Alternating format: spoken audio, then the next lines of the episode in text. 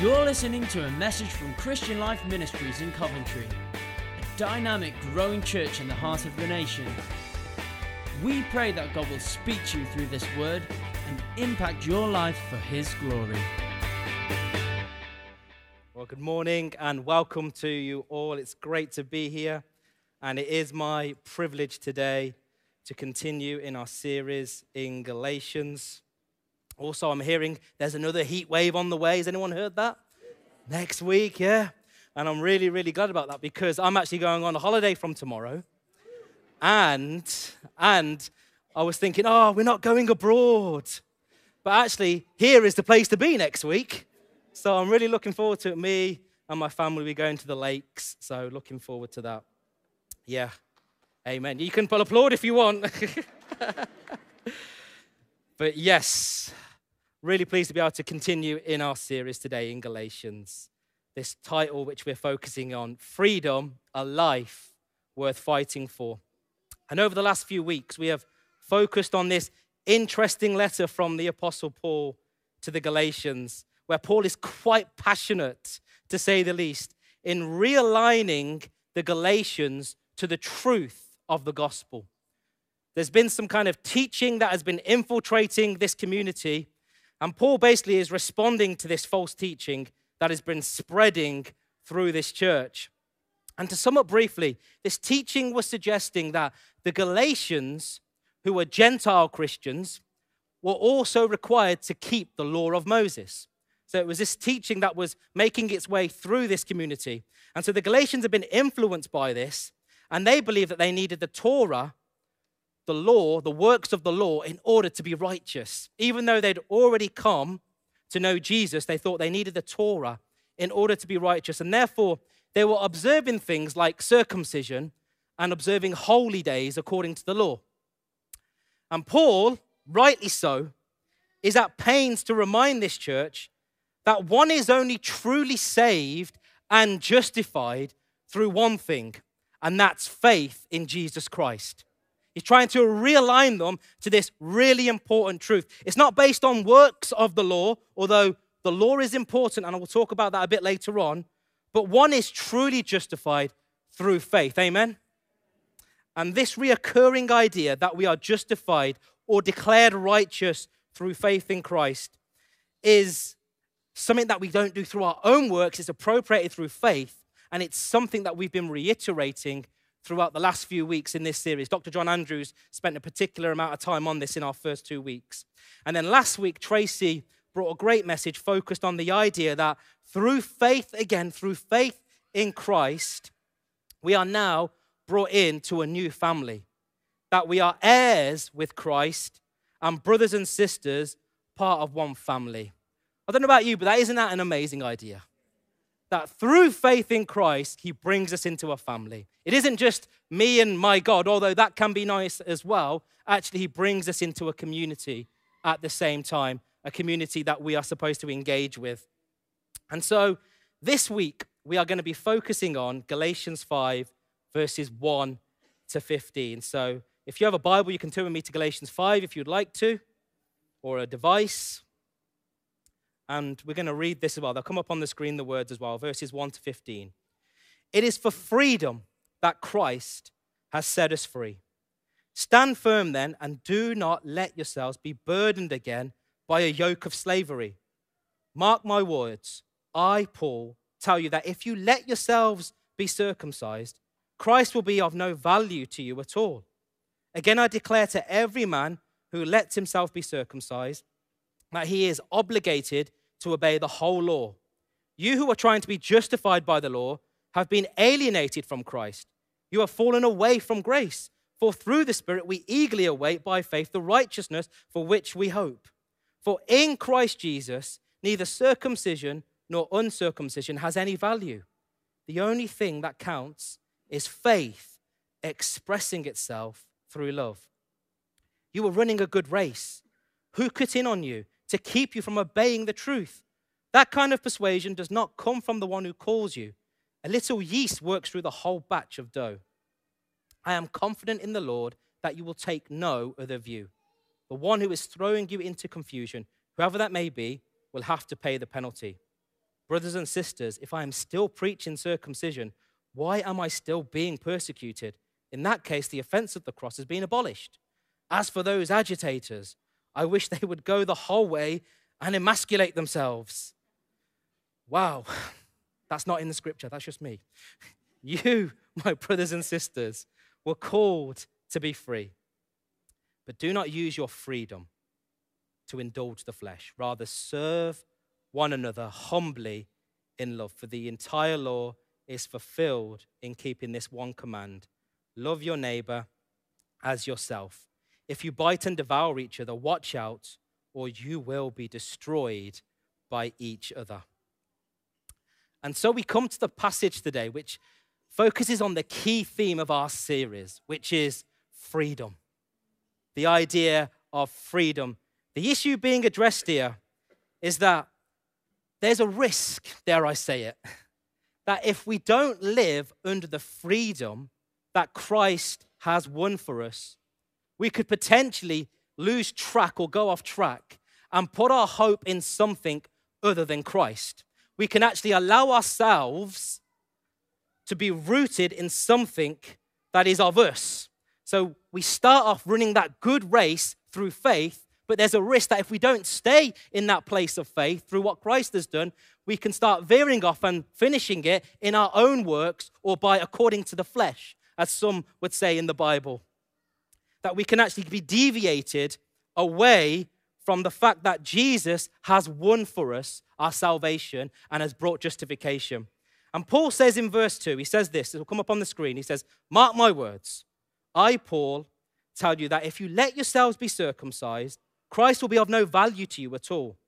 Again, I declare to every man who lets himself be circumcised that he is obligated to obey the whole law. And so, what Paul is saying is look, if you go back to observing things in the law like circumcision, if you do that, what you are doing in a sense is you, you are saying you deny Christ, and actually, it doesn't change your standing before God anyway.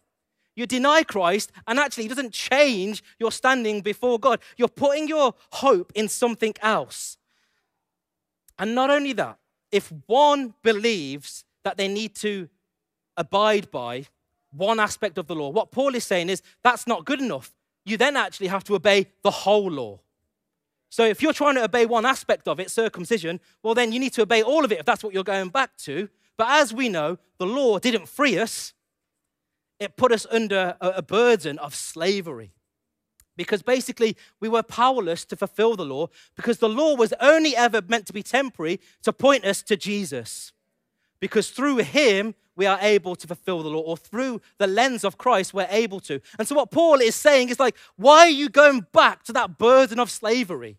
That was temporary. Why are you going back to that old way of doing things, which is redundant now because now Christ has come? All you need is Him. Anyone with me today?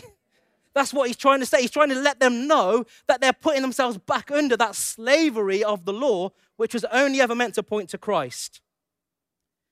And so he's saying, look, you can't be free because Christ has freed you from that. Why would you put yourself back in that position?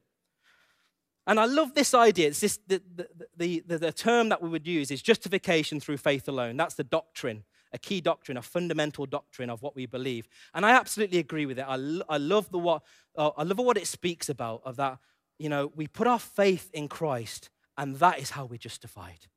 Not through our own works. It's not about us, it's about what God has done.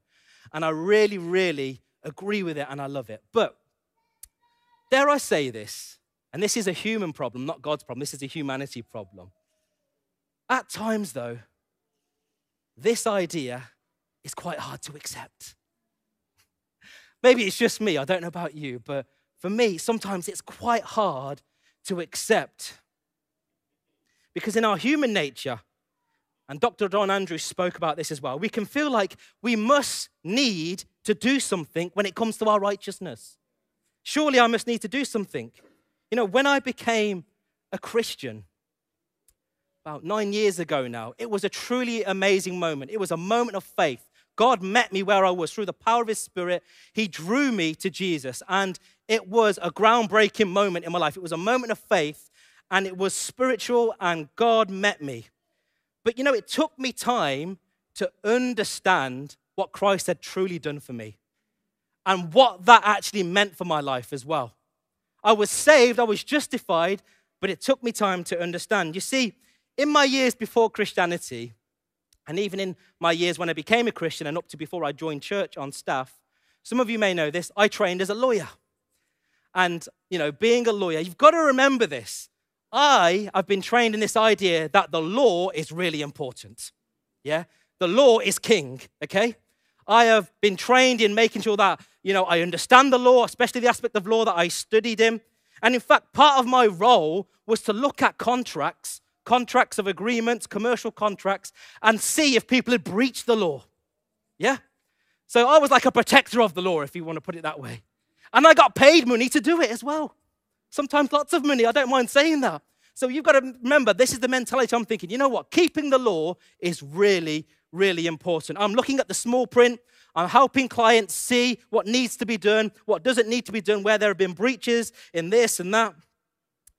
And I say that because even though I knew that it was my faith in Jesus is what counted, faith, I couldn't help at times, especially in the early days, think there must be some small print. Yeah? There, there, there must be something else I need to do. Surely it can't be all one way. Surely I need to fulfill my end of the contract. Surely there's something that I must do. It seems a bit unfair. And also, I was brought up in a culture which was a good culture, but it was brought up in a culture where you were made to believe, I suppose, in a way that what you did meant that you would get a reward. Yeah? So I was told from an early age, and I don't mind this, I think it was a good upbringing, but it's, it's interesting how culture and the world will shape your thinking. Yeah? I was told, you know, yeah, do your GCSEs, get good GCSEs. Okay, you got your GCSEs, now do A levels. Okay, I got my A levels. Yeah, you got good A levels. Now, now, now go and do a degree. Now go, go do your degree. You got a degree. Wow. Now go train as a lawyer. Okay, I'll go do my training as a lawyer. You've got your, your, your, qualification as a lawyer. Okay, now get a good job. Oh, you've got a good job, and now you've got lots of money. You've done it. Well done. And now, because you've got lots of money, probably you'll attract a nice young lady who will want to be with you, and you'll have a wife and a nice life. That was kind of the mentality that it was like you do and then you get. You do and then you get. This is what I was immersed in. And also the culture I was brought, in, uh, brought up in as well. Not all of them were Christians, some of them believed in other faiths. And there was definitely this belief that you had to work in order to gain favor with God. So this is all in my thinking. This is how I'm wired. But when I became a follower of Jesus, it took time for me to understand. But a key turning point in my life was this it was when I did the Freedom in Christ course, about two years into being a Christian. The Freedom in Christ course, and it was an amazing course. If you've not done the Freedom in Christ course, when we do it again, I encourage you to do it because it's really, really good in helping you understand who you are in Christ. And it helped me realize that my connection to Jesus is not contractual, it's relational. Yeah? Any witnesses here? It is relational. It's not based on what I can fulfill, it's based on what He fulfilled. And that God isn't looking down at me, wagging His th- finger, thinking, oh, John, you had a bad day today. You've moved down in your level of holiness today. So, you know, try and do better tomorrow, and maybe you'll move back up again. He's not doing that. He's not this God that's a tyrant and thinking, oh, you have to do this in order to please me. We do want to please God, but not to be righteous. And I realized this the course was really good at making me understand this. It made me realize that I wasn't a sinner trying to get better, I was a saint saved by grace. I already was righteous, and therefore I can stand before Him no matter what day I'm having and still know that I'm righteous in Him. I'm not a sinner trying to do better. I am a saint saved by grace through what He has done. You see, I'm going to preach Jesus to you for a moment. It's okay, because that's what it's about. It's all about Him. We don't need to meet Jesus halfway in this. It feels like you might have to, but you don't. He took the step to come to us. He came down from heaven, made himself like us, so that we could then be included in him. And that is what is most important. Is that actually you can't meet Jesus halfway in this because only he could do it. Only He can make you justified. Only He is able to do it. And so it was really helpful. The freedom in Christ was just to help me to see who I was in Him and to live from that truth. See, my doing doesn't add to my righteousness. Yeah? My doing doesn't add to my righteousness, it's about what He has done. And that's what I have to live in. And so, if we're accepting this truth that it's about what God has done and who He calls us to be, I suppose the question is if I can't do anything to add to my righteousness before God, does it then matter what I do? Does it matter what I do? If my justification is based on faith and I'm unable to make the law or meet the law, then do I need to obey anything? Does it matter? And the answer is a resounding yes. Just in case you're wondering, what's he going to say? but we live what we're calling today by a new obedience. A new obedience. If we go back to our passage, this is like a key anchoring verse I want us to focus on as we look at this idea of a new obedience. This is verse 6 of our passage. It says, For in Christ Jesus, neither circumcision nor uncircumcision has any value. The only thing that counts is faith expressing itself through love. So, in Christ, we're now free from the law. Yeah, we understand that. But our newfound freedom is outwardly expressed. Yeah? it is outwardly expressed. It's something that we really have to understand this. It is still outwardly expressed. Faith, even though it's put in someone, Jesus, faith, however, still has to look like something. Yeah? Remember John Andrews saying this? I'm quoting John Andrews because he's just very good at this. And it's okay to quote someone who's good at, at this. But I remember a few years ago, he preached on the book of James and he said, Faith has a face. Faith has to look like something. It isn't this imaginary idea of, I'm with Jesus and that's it, and it doesn't look like anything else. Yes, that is true, but it looks like something.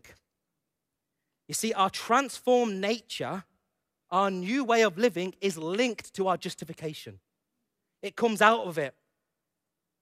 John Piper, a well known and respected theologian, I love some of the things he's written and some of the things that he speaks on as well. And he said this he said, Our changed nature in Christ, or our transformed nature in Christ, is the fruit of justification, not the root of justification. It's from that that we do things for God. So everything I now do comes out of being justified through faith in Christ. Yeah? Are you with me? Good. I'm not sure if you are, but let's keep going. everything I now do is rooted in faith in Christ. So therefore, because I'm justified, I want to obey. I want to live holy. I want to be with Jesus and live in a way that is pleasing to Him. As a loving response to His gospel, which has saved me through grace, I then want to live for Him. That's the fruit of justification. I now want to live sold out for Him because of what He has done, because of the marvel and awe that I have for what He's done in Christ. I choose to shape my life now around Christ. And to put it another way, because we are new, therefore we choose to live new. Because we are new, we live new. Because I am holy, I want to live holy. My deeds express who I already am. My deeds don't make me righteous, my deeds express what I already am in Christ. It's the fruit of justification. So, practically, what does this look like? Well, I just want to share three things with you that will hopefully help us as we seek to live out this idea of a new obedience. And the first thing I want to say is this it's a new obedience giving us freedom to fail, but not a license to sin. A freedom to fail, but not a license to sin. So if we go back to our passage, let's look at Galatians 5:13. This is what Paul says. He says, "You my brothers and sisters were called to be free, but do not use your freedom to indulge the flesh." So what we do is important because our new position in Christ, as I said earlier, has implications now as to how we should live. But the danger that we can sometimes have, or has been spoken about in years gone by, the danger is that we view our new position in Christ as freedom to do whatever we want to do. Why? Because I'm already justified. I'm already saved by grace. So it's important to get this. Our freedom doesn't then give us the right to be willfully disobedient. Oh, I'm free, so I can just do whatever I want. I can disobey because it's fine, I'm free. Or an official term for this uh, mentality is called lawlessness. I can do whatever I want, it's okay. And lawlessness is this idea where it says, well, I'm saved by grace and saved through faith. So do you know what? I can sleep around with people if I want to. Mm, yeah, someone went, mm. Don't know what that means, but mm. I think they were agreeing with me that it's not right to do. oh, well, you know, I'm saved by grace. And actually, you know what? As long as I've got my ticket to heaven, if that's all that matters, then actually I'll rip people off. Oh, I'm saved by grace. Well, if, if that's the case, then I can not forgive people. I can tell people that I don't like them. I can be nasty. I can be spiteful. I can devour them. I can do whatever I want. I can watch things that are not good for me. I might as well swear and be abusive because, yay, thank God for that grace which covers me. It covers all I do. In fact, in, in some weird way, would this be good? Actually, if I sin more, it shows that God's grace is even more. Yeah? Through my sinning, people will see I'm glorifying God in a weird way because more of His grace comes. And Paul says, no. He says, no. This isn't the type of freedom I am endorsing. You know, if we think that Paul was strong when it came to the issue of being free from the law, yeah, free from works of the law, he's just as strong when it comes to lawlessness. He's just as strong. I want us to look at these two verses in Romans 6, because these are really, really important, actually. Another letter written by Paul. Similar kind of ideas he's talking about as we get to this part in Romans 6. And he says, What shall we say then? Shall we go on sinning so that grace may increase? By no means. We are those who have died to sin. How can we live in it any longer? Now, you read those verses, and it's easy to think that Paul is maybe just trying to make a helpful point to these Romans and going, Oh, I just want to clarify something to you about sin. You know, I just want to clarify this to you. He is doing that, but make no mistake, Paul is strongly making himself heard. Okay? Tone is everything. The tone is really important. And sometimes when you read things in the Bible or even in a book, if you read it quickly, you can miss the tone. Because it's hard to imagine it when you're reading it sometimes. And there are moments in my upbringing, upbringing when I understand, when I understood the tone had changed. I understood the tone was a little bit different. You know, there were times when my parents changed their tone. And I knew this was serious. So, my dad, when I was younger and he wasn't happy with me, I knew the tone had changed because he would call me by my full name. Yeah? Anyone know what that sounds like? And it wasn't Jonathan Chand, it was Jonathan Chand. And I knew, okay, it's going down. Something's not right. Anyone got a good tone with their children? Put your hands up. You got a good tone. Yeah, few, few. Well done. Yeah, yeah, well done. I need to learn mine. At the moment, I try to have a good tone with my son, but he just laughs at me. um, Mum does a better job than I do, so I probably need to do a bit better. anyway, see, if you read this passage casually, this is what I'm trying to make is this. What should we say then? Can we get that scripture back on? Sorry, just so everyone can see it. I think it's really important. Thank you. Bless you. What shall we say then? Shall we go on sinning so that grace may increase? By no means. You miss the actual feeling sometimes in the original language. And by no means, the start of that second verse, it's meant to be said with gravitas. Yeah? With, with kind of a bit of a rebuke. No, no, no, no. This is what I'm trying to say. By no means. You know, these letters that were written all those years ago, You've got to remember, a lot of the audiences were illiterate. So a lot of them couldn't have read it anyway. So, what would have happened is it would have been spoken out loudly. Now, if it was spoken out loudly, rhetoric was really important. How it was portrayed, how it was spoken, was really important in helping to disciple those disciples back then. And so, it needs to be said with seriousness. So, what shall we say then? Shall we go on sinning so that grace may increase? By no means. By no means. Or, I say, a modern day equivalent. What shall we say then? Shall we go on sinning so that grace may increase? How very dare you? What shall we say then? Shall we go on sinning so that grace may increase? Don't even go there.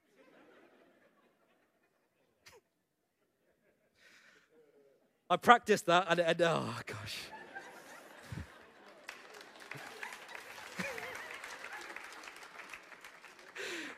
and my wife is cringing at the back. but hopefully, you get my point. Why is Paul so strong on this? Seriously, why is Paul so strong on this? Because when we come to know Jesus, we are justified and we do receive grace. But what also happened, we died to sin. Yeah? That's why he's so strong about this. We died to sin. We changed and we don't live according to the flesh anymore. We don't live according to the flesh.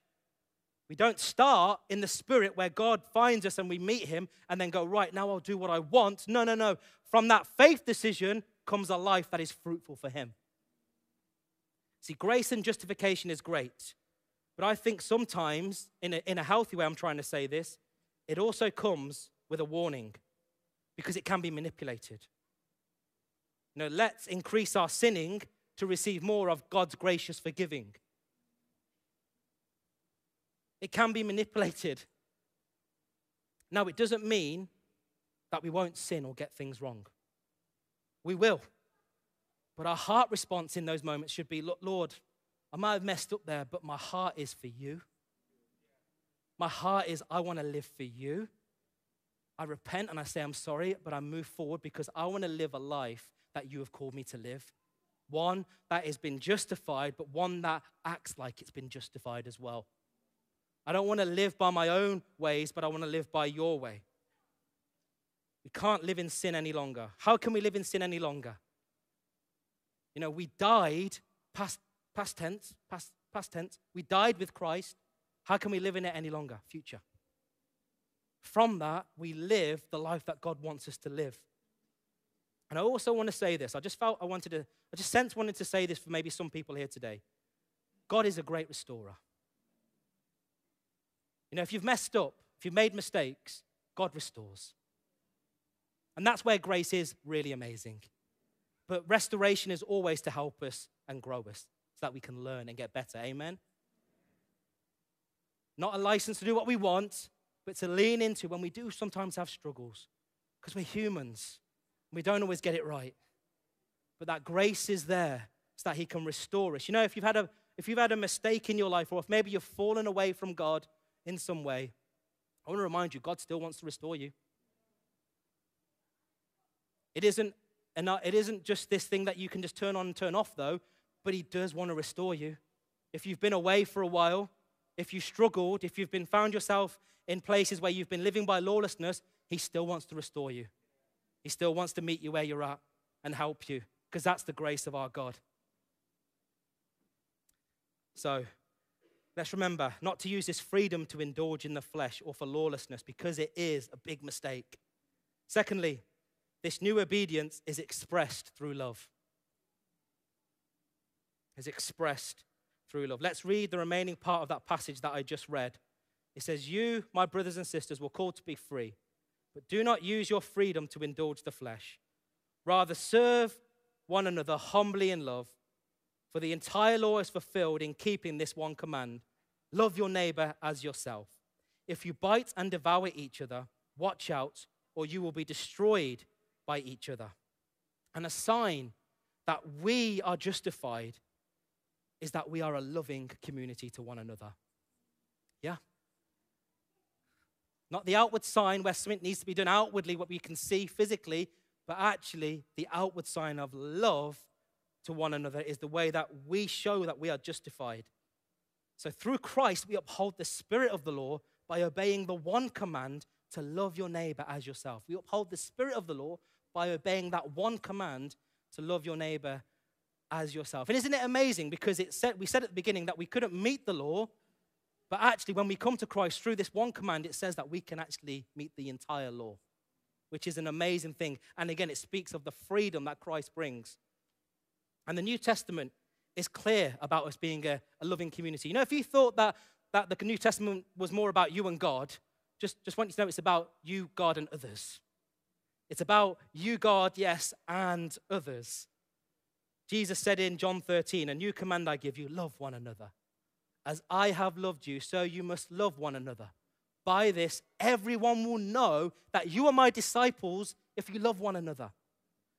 People will see that you're his disciples, the fruit of justification through your love for one another. James, in his book, James chapter 2, I believe it is, he called loving your neighbor the royal law. Wow the royal law. You see, we cannot claim to love God if we don't love others. The two commands that Jesus gave, the greatest command, love the Lord your God with all your heart, mind, soul, and strength, and the second is like it, love your neighbor as yourself, they're, they're actually linked. It isn't me and my God. You know, justification through faith alone can make you think, oh, it's me and God.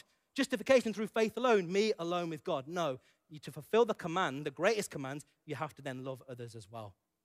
They are completely linked. And I agree, loving people, it's about helping people. I'm remembering that it's not all about me. I agree that the right response to receiving God's grace and love and justification is to love others, to minister it out to others, to receive love. So, therefore, I also minister and express love to others. And I believe that's a fitting response to this. But I did have a question, and I will answer it for you, hopefully. How do we motivate ourselves to love others? I know we need to do it, and probably you're thinking, thanks, John. Yeah, you're telling me I've got to love people. Tell me something I don't know, I know. Heard this before, and that's okay. It's what it says in the text. So I've got to go, I've got to go by what it says in, in Galatians 5 today. But it did get me thinking how do we motivate ourselves? How do we motivate ourselves to love one another? Because it's a hard thing to do at times. I don't know if you found it, but at times I find it hard. Someone, someone once said this I love mankind, it's people I can't stand.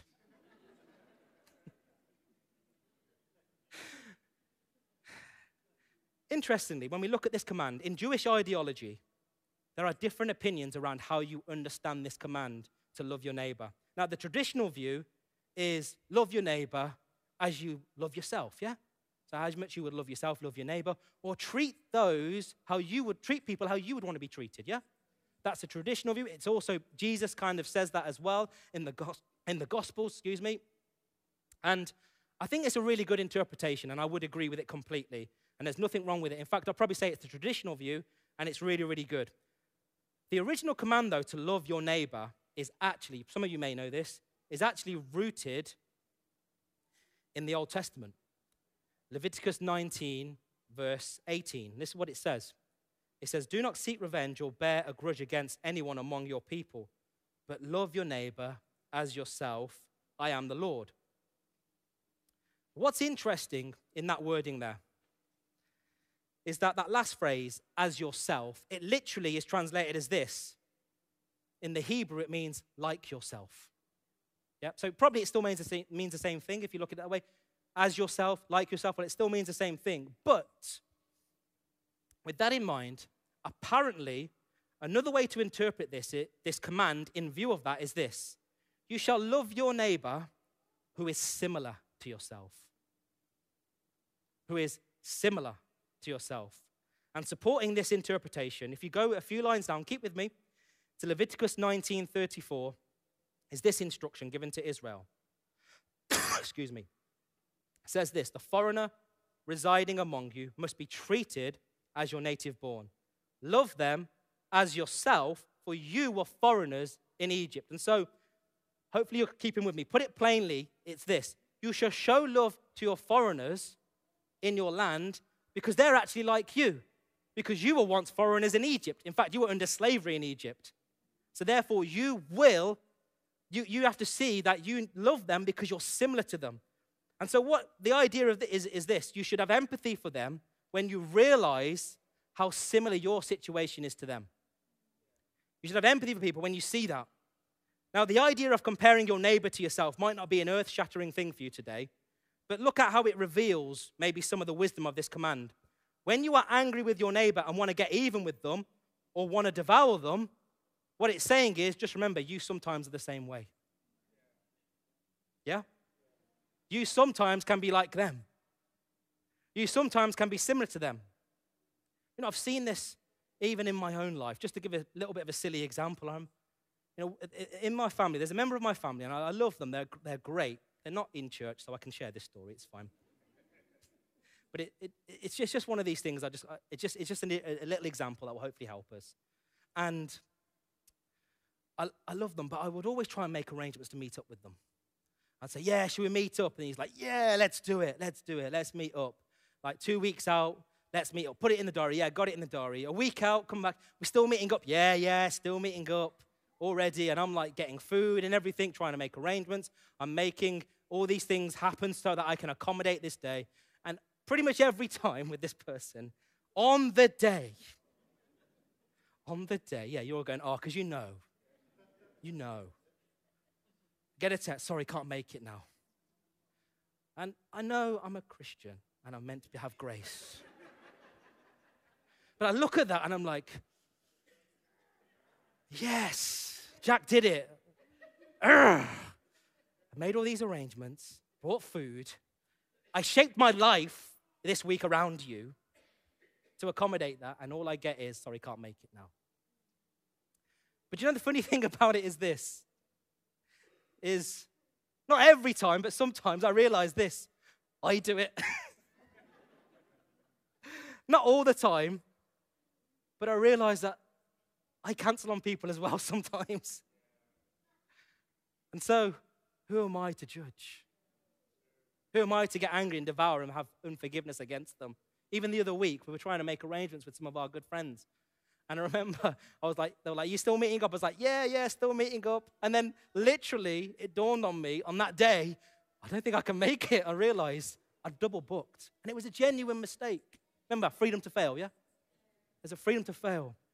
And they were really gracious. And it just reminded me again, it just, it humbled me. You know, when you realize at times that you're sometimes flawed and sometimes, I say it, guilty of the same sins as others, you realize that you shouldn't bear grudges, but you should forgive and love people instead. And as I said earlier, God has given us a freedom to fail because we are flawed. We ourselves are unworthy and we need God's mercy. And thankfully, through Christ, we have received that. That's humbling, isn't it? What Christ has done. But therefore, as a fitting response, surely, surely we should be willing also to show grace and love to others. We understand that we won't always get things right, but if instead we commit to stand by each other, invite the band up now, thank you. If we commit to stand by each other and not bear grudges and love each other instead, can you imagine what kind of a community we would be? Imagine how fruitful that would look. Imagine what kind of community it would be. People would want to join us who are not part of it. Yes, they come through faith in Christ, but then they will look at the fruit of that community and go, I definitely want to be part of that. Because they love people and they care for people and they don't hold grudges. And I think that's how we're supposed to be to gladly, in some ways, gladly bear each other's burdens. Doesn't mean that we get walked all over, but we are gladly bearing each other's burdens, especially in the body of Christ. And finally, my third point, very quick point now, as we come into finish. This new obedience is empowered by the Spirit. It is empowered by the Spirit. I'm not going to say too much on this because Gabriel, our youth pastor, next Sunday is going to be focusing on this aspect of Galatians 5. So I don't want to take any of his, of his opportunity to say things that he wants to say. But simply to say, we obey, again, not even in our own strength, but through the power of the Spirit. We don't obey in our own strength. It's not a try harder gospel, church. But through the power of the Spirit, the Spirit applies the law to our hearts, writing the law on our hearts every day. The Spirit convicts us and sanctifies us so that we can be more like Jesus. The Spirit produces fruit within us. It's not by our own efforts, but through the power of the Spirit that we obey and we live a life according to who God has called us to be now. That we live a life started through faith through the Spirit in justification. The Spirit brings justification through, through faith in Christ, and then we finish it through the Spirit. He begins the work and He completes the work. The same Spirit working within us. And as we come today and reflect maybe on some things that have been said, and I don't know where you are today with this, and hopefully it's encouraged you or made you think. I just want to encourage us today to remember that God has called us to a new obedience, which gives us freedom, but also holds a strong responsibility as well as His church. What a privilege it is to know Him, but what a privilege it is to represent Him. Amen. As His people. And as we finish, I just want to encourage, I want to ask us all to stand together. I'm just going to pray for us. As we continue in this series and we look at this idea of freedom, we would continue to understand and appropriate this truth that God has called us to a new obedience. An obedience which is rooted in faith in Him in the Spirit and continues in the Spirit, and one that is expressed in love and not by our own works, but through what Christ has done, expressed in a response to his amazing gospel. Lord God, I thank you today for being with us. I thank you for your word today, which reminds us, Lord, you've called us to a new obedience, Lord.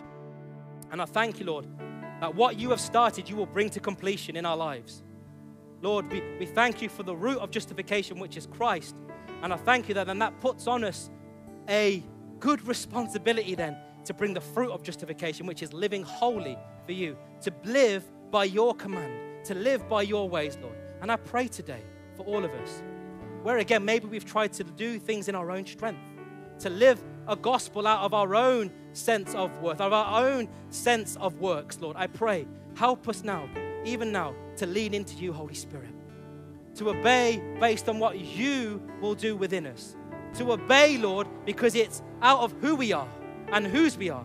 That we obey in response to our identity in Christ. That we would know today that we are not a sinner, but we are saints, Lord. Holy ones in you, called to live for you, called to do works for you, to express who we already are. So I pray, Lord, give us grace for this, Lord. I pray as well for those, Lord, that maybe have been struggling with sin today. We pray, Lord, would you break them free? Break them free from the power of any sin, Lord, and remind them today that even though that things may have happened and mistakes may have been have been made, I pray in the name of Jesus, Lord, you would show them that you are their great restorer today. That you won't give up on them because that's the amazingness of your grace. So, Lord, we come today humbly before you. We say thank you, and we thank you for your freedom, and we thank you for who you've called us to be. In Jesus' name, amen.